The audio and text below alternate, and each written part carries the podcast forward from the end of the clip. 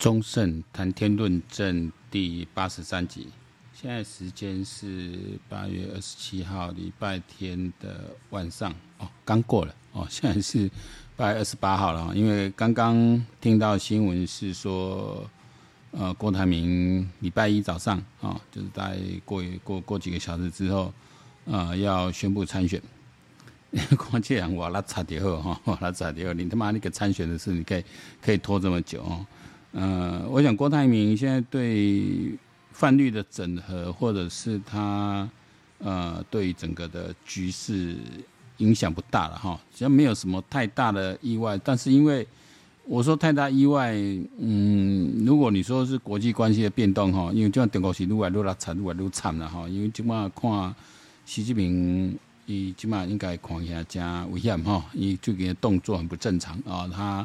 因为伊伊前阵子都不太露脸，然后这次跑去南非开会，他那个整个脸色气色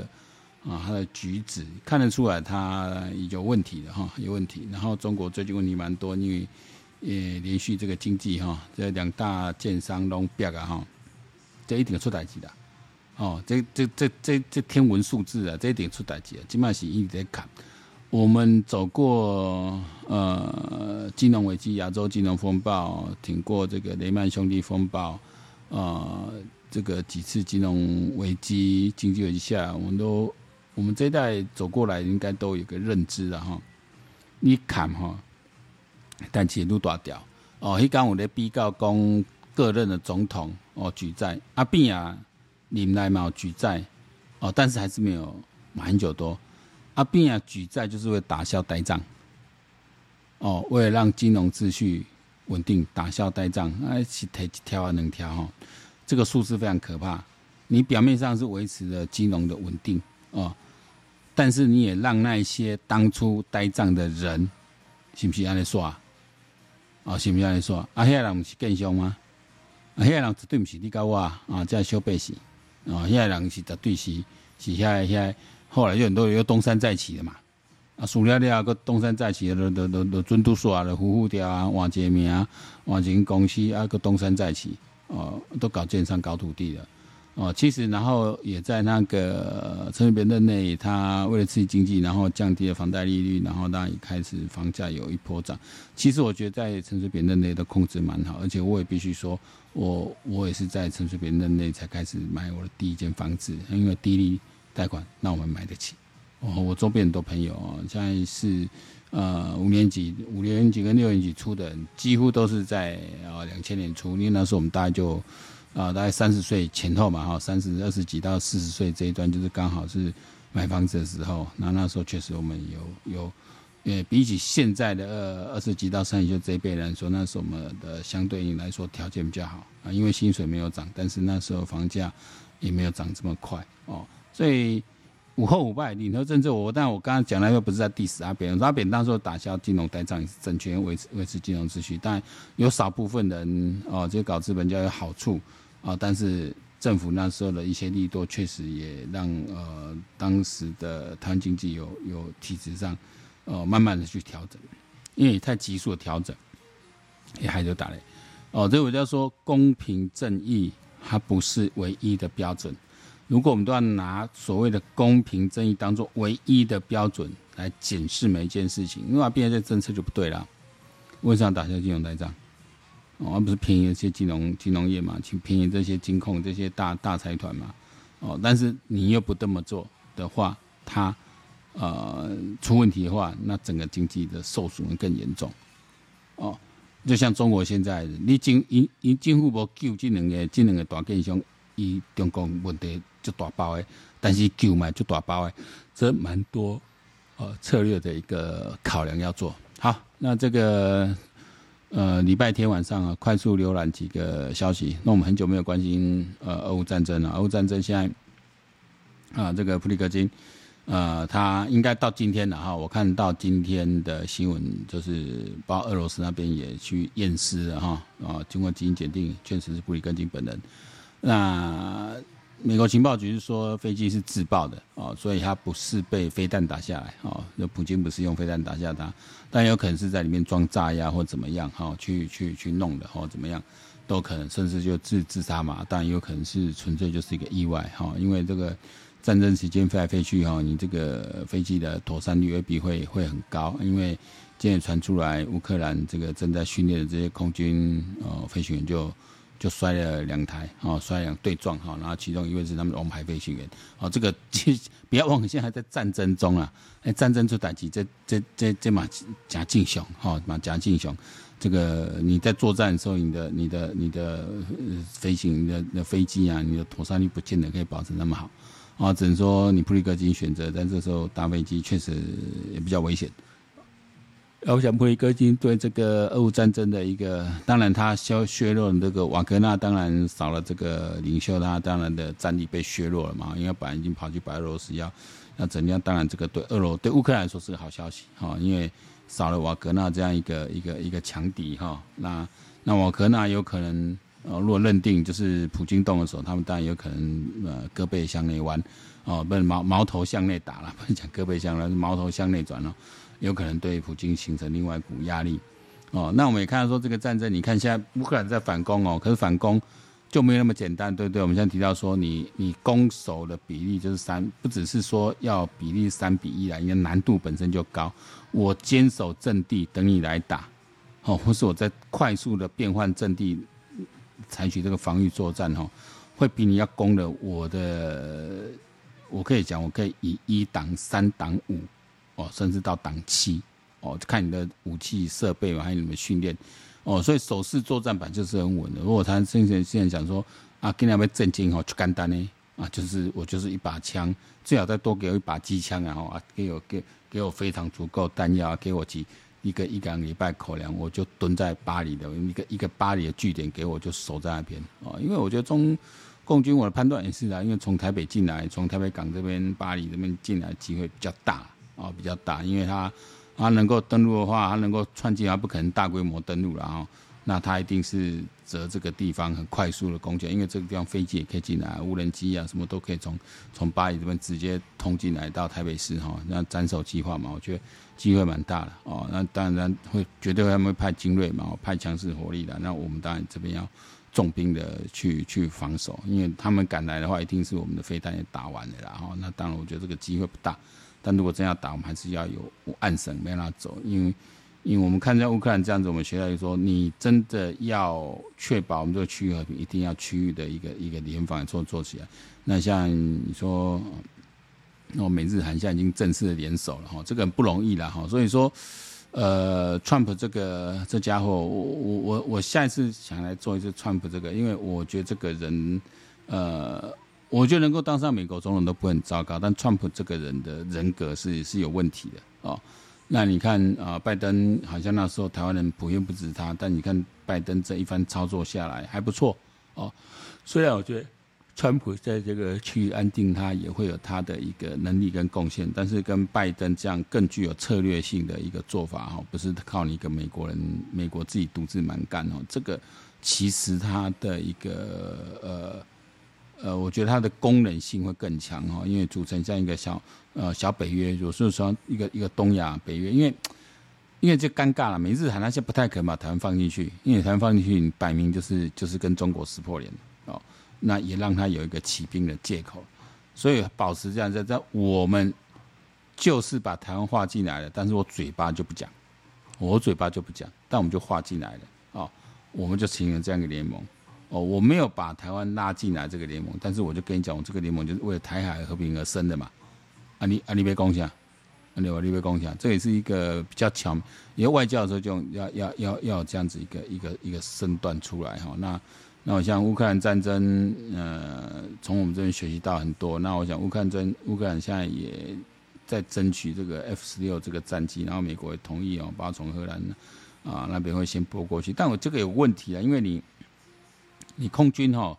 不像步兵练刺枪飞弹啊、标枪飞弹，你你几个礼拜、两三礼拜，哦甚至就可以上去打。那个空军，你因为他乌克兰完全没有用过 F 十六，你 F 十六要能够成军到发挥战力，包括你的后勤、战术训练全部都到位哈，成熟的话要四五年，啊，你快的话也要一两年。你看现在在在在在练习就就摔两台了，这个这个损伤也都要。呃损失也都要算在内哦。所以这个其实是，所以说，那你说为什么他现在乌克兰一定要拿空优进来？哦，那当然，我觉得应该是在打陆战推进的时候特别感受到，你没有空优的话，其地面部队要推进也是有困难哦。如果俄罗斯还掌握了空优，甚至他甚至可以派无人机来打，那也很困难。而且俄罗斯还有一点他强的地方，就是说我只要缩回国境去，原则上乌克兰你不敢打过来嘛？哦，你不敢打过来哦，那等于他空军立于不败之地了哦。无论是无人机啊，在战斗机也好，我除非真的就是真的是火火力。在乌克兰就被给了来，我走资金都马上退闪回去，我可以用用闪击的方式哦，因为你们加六嘛，你们加六连嘛，我我我就打忙就跑，打了就跑。相对他陆军也是哦，我我今天我今天如果真的不行哦，我就撤退到，我就撤回去保保存战力哦，因为乌克兰基本上不会不太会越境哦。那按你说你让你乌克兰把我赶出来了，你边界起来，我只要整整备好之后，又可以立刻再再突破，那个会打不完，我会打这个战事就会拖延很久。哦，那这个部分当然就看后面了哦。所以乌克兰当然现在说他应该预测到说这没结束哦嘛，可能无法容易哦，因为慢慢的结束。因为我记得之前这个这个英国预言家派克预言，他是说从今年的夏天之后会慢慢的哦，慢慢的结。他不是说就结束了哦，是慢慢的结束，形势明朗。确实现在形势明朗嘛哦，现在乌克兰已经反守为攻嘛哦，那现在。就是一个拉锯的哈，因为要逐步逐步把俄罗斯赶出去，赶出去可能他又进来，赶出去又进来，这样拉拉扯扯的。那在这种情况下，你要维持你的国家，确实他这也难怪说，哦，像乌克兰需要需要有空有有有空军，而且是要转成北约的编制 F 十六这样的战机啊，因为 F 战机相对相对成本比较低的哈，然后作战能力也也强哦，它也可以保。确保他们的沿线的一个空优哦，那你有才办法把自己的这个，你要空优才能把战争结束，人家都这样讲，我觉得蛮清楚。另外一件事情，当然我想赖清德呃副总统，我我今天有看了他在年代接受陈警官访问哈，你看这陈警官也是有观察到哈，赖清德完全没有纸笔，没有稿子，什么都没有，就跟你侃侃而谈，就谈的蛮精准的哦，然后脑筋不会乱。因为我的工作是，我是在做访谈，我另外做节目做访谈。不要说我是答题的，我光问的人，说我都问到我都会恍神呐，我都会恍神了。这就是一小时，一个是一个多小时的长节目，我都容易恍神。然后你你有时候那个话题会散掉，所以都要休息一下，顿一下，想一下啊，休息一下。哦，你看他这样一镜到底啊，是是，我讲那些人的体力、智力哈，他的准备充分。度呃都已经很明显跟另外三组候选比起来是很稳的哦，很稳的，那也难怪民调可以持续的上升。我想这个接下来就我就没什么好打的啦，因为现在就跨年间，你就所谓的非绿大联盟还可以搞出多烂的戏码出来啊？你说那郭台铭现在参选又怎么样？哦，一一起搞国民党哪瓜派？我讲拍你啊，国民党哪瓜吵了呢？因为好有这样不可能牛力的哈。起码有可能是柯文哲被牛力啊，因为柯文哲这个这个人基本上一波零给了啊，现在不行，他有可能变成你的副手，他都有可能。他有柯林跟郭台铭给哦，柯林跟郭台铭给，因为基本上民调都来嘛，这也是柯文哲在一个强项的地方，因为这个人是不要脸嘛，他也没身段，他也没价值，他也没什么，这个人就完全就是个投机主义者哦。以民调关系，你刚呛声，刚大声，啊，基本上打过来嘛。哦，他赶快切割切割高虹安这边啊，赶快那边切割切割，哦，确保他最后的一个一个战战一个一个一个民调基本盘呐，哈，民意的基本盘，然后被大家郭郭台铭干嘛？啊，来讲，呃，你柯文哲拢他会维持在二十趴以上的位，啊，你郭台铭你有法度，你起码郭台铭差不多十十几趴的实力嘛，啊，我们两个人加起来，啊，有三十五趴，安尼就有有机会哦，扳倒这个。呃，扳倒扳倒赖清德，因为柯文哲因这栋全党上上下下东西来来来探钱的哈，这个刚高安因那边讲啊，做礼物的是来探钱，没是来探钱，所以嘛不可能倒伤济资源的来对。啊，因为你你郭台铭你要你要万一出钱我，我觉得你当大哥啊，我觉得你当大哥，啊，因为郭台铭年纪也比较长嘛，钱也比较多嘛，哦啊，当然国际声望啊也比你高嘛，那他出来有 OK 嘛，我有可能这个。现在唯一还有可能结合就是郭柯合了。那侯友谊，我想如果他退哦，他想退也不行哦，这个部分呃卡着蛮难而且我觉得国民党的人现在应该自我会感觉蛮良好了，觉得自己应该是可以呃反败为胜，可以拉起来，然后他们应该自有自己的想，所以我觉得到最后变成四卡都的机会，也变成三卡都了。那三卡都的意义已经对赖清德来说意义已经不大了啦。我现在赖清德就是踩稳自己的脚步哈，加强论述。我觉得加强论述是很重要一个能力了哈，因为我觉得前面确实在滚民意了哈，你年轻人年轻人间的声望低嘛，就多一些年轻政策，多做一些跟年轻人互动的东西，慢慢把这个民意拉回来之后，你就开始把你的菜一开到端出来，展现你的一个领导者的魅力了哈。我觉得这样赖清德以前我也很少没有看过他什么长时间的比较这种一次这种一镜到底这种专专访啊。那我知道他这个能力实力是够了，你刚看以前的议会表演。伊绝对有够的啦，伊要处理这，我想不是问题啊。但是你也是得细看再看讲，伊有法度倾的什么什么款的诶诶战术的人哈。那我想是没问题的。那那你过要过这一关是还蛮简单。那现在策略都还偏保守啊，这是蛮正确的哈。那多的公论述能力很重要，你你到底要做什么怎么做，你要拉出来。你的论述人就是你要拉开另外三个人的一个一个一个区别点呢，因为其他三个人基本上没有论述能力。好，那看就。就柯文哲就梗图，你看这个人，他可以说他的知识非常的浅薄啦。哦，为什么我说这种纯医生，他可能在他专业领域很像一回事。书不管说人家花了三年才考上台大医学院，那毕竟是干到台大教授。这个我现在在他专业有有有实力，但这种人要从政很困难，因为从政不是要专业人才，从政是要通才。所以你要看很庆幸说赖清德要当个总医生，总医生就是就是就是变成政治的医医生啊哦。就是那个那个从住院实习住院之后就是总医生，这总医生完就是等于你正式的一个医生，你就接受了完完整整的一个一个一个医师的训练的嘛，就是就是意思。那那时候就跳出来，因为那三十规划，一一的也跳出来，跳出来跳出来从政哦，所以他的底子实力是够啊，但是他从政时间够长，因为政治真的是一个呃，他就是一个。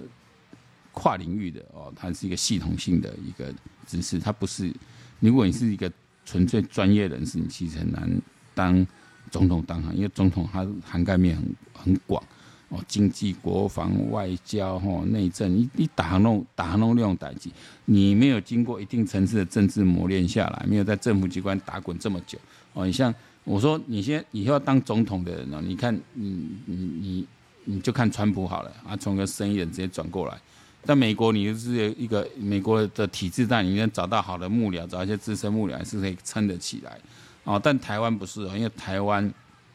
我们也不是纯总统制啊，因为比如我们的行政院长是要到到到立法院去备询的嘛，这其实有一些国会的攻攻防在。哦，所以你的你的部长跟你的部长跟这些国会议员是有攻防在的，所以你其他。呃，某一种程度来说，其实我们体制其实比总统制要再复杂一点哦，再复杂一点，但它也更容易清楚的去呈现民主体制的一个一个意义了哈，就是因为透过质询去制衡嘛，那个权力分立，而且要能够制衡嘛，哦，那这这个这个，如果你讲啊，你讲川普做总统，你可能点点啊，那欧北恭维，我们跟他柯文哲刚刚两个恭维，因为你没有经过比较完整的政治历练。哦，那你在选人用人也会出现问题，因为你没班底嘛，你只只用亲信嘛，哦，这都有问题，哦，所以说你说川普说他任内他他的这个经济表现确实很好，哦，但你为什么选不上？因为你的欧北恭维嘛，你一些言论、丑女言论、种族歧视言论等等等，啊，那你有整个人很喜欢这种装腔作势的，确实，啊，对一些中产阶级是很不喜欢他了哈，那。这也是川普，但因为川普现在看起来还是会代表共和党出来参选啊。那这个美国大选，那我想，美国不管谁现在当总统哦，对整个世界局势不会有这个基本上的改变哈。这应该是既定政策下来，呃，把中国当敌人这件事已经不会有改变哈。所以我觉得，但记得在现在的国际形势下啊，要站稳他的总统之之路哈，带领台湾，我想，呃，也是一时之选哈，一时之选那。啊，也感谢这三只小猪来乱哈，因为他们的他们是三只跳梁小丑在那边跳跳跳哈，真正理智的哈，理智的选民，比如咱讲这咱家这个啊，咱家基本基本盘哈，咱家咱家台派基本话对吧？你要当选你也是靠中间选民，而中间选民看你你的选民你也来看，你来比较，这没什么好比较，也很容太容易看出来了。哦，那我就讲这个论述能力很重要了。就我最后补充，就是像赖平基本这些数据，赖平赖平这种批评讲假摔，这实在呃，我觉得赖平有夸大哦，但没有假摔，因为是被逼嘛啊、但是我说赖平在整个这件事情的回应上跟处理上，我觉得他赖平很年轻了，而且他也算还算顺遂，然后他这边比较挑战立委的双屌，其实他还算年轻，也还算顺遂。然后再，然后以卡卡笑脸人的这种处理方式，然后这样，因为，呃，他的外貌也替他加分很多嘛，哈，那那所以恭维也他强，但是我真的还是建议真人物要多用幽默来来化解，因为这对这是人民观观感问题啦，你要凶的时候可以凶，哦，但凶一定是对大事凶。那对你家的事情增色，你个人是要学会用幽默化解。可以赖进这代志公布，你现在什么？你什么代志？哦，那你只要论论述论理来讲哦，我觉得呃，在舆论上会更更占优势，然后对他个人会更好。你把它论述的清楚，然后不要急躁哈，因为你看中中他小呀，钟佩君国民党一个男娃去去主选去主选，参加去主选中间去这个查某哈啊伊。啊，人你当初安尼，人大家替你讲话，你即马都已经笑死。但是我一讲伊嘛讲一点出来了哈，你讲伊伊个替陈信宇来来比较这个赖品妤，我觉得这这这是可以比较的，因为陈信宇陈信宇其他有点身心科方面的问题，然后你要看现在也不会跟了在啊，因为从小在那环境下长大，所以一一看用牙起来，很容易牙起来。记者大家都知道怎么讲怎么戳，可以让他在镜头面前情绪失控。哦，那呃，这个对他就是百害无一利的。所以我觉得，如果把钟佩君话反过来讲哈，我反过来思考，就是说对待品是个警示的，你要更容易的去控制自己的 EQ，然后习惯用幽默去化解，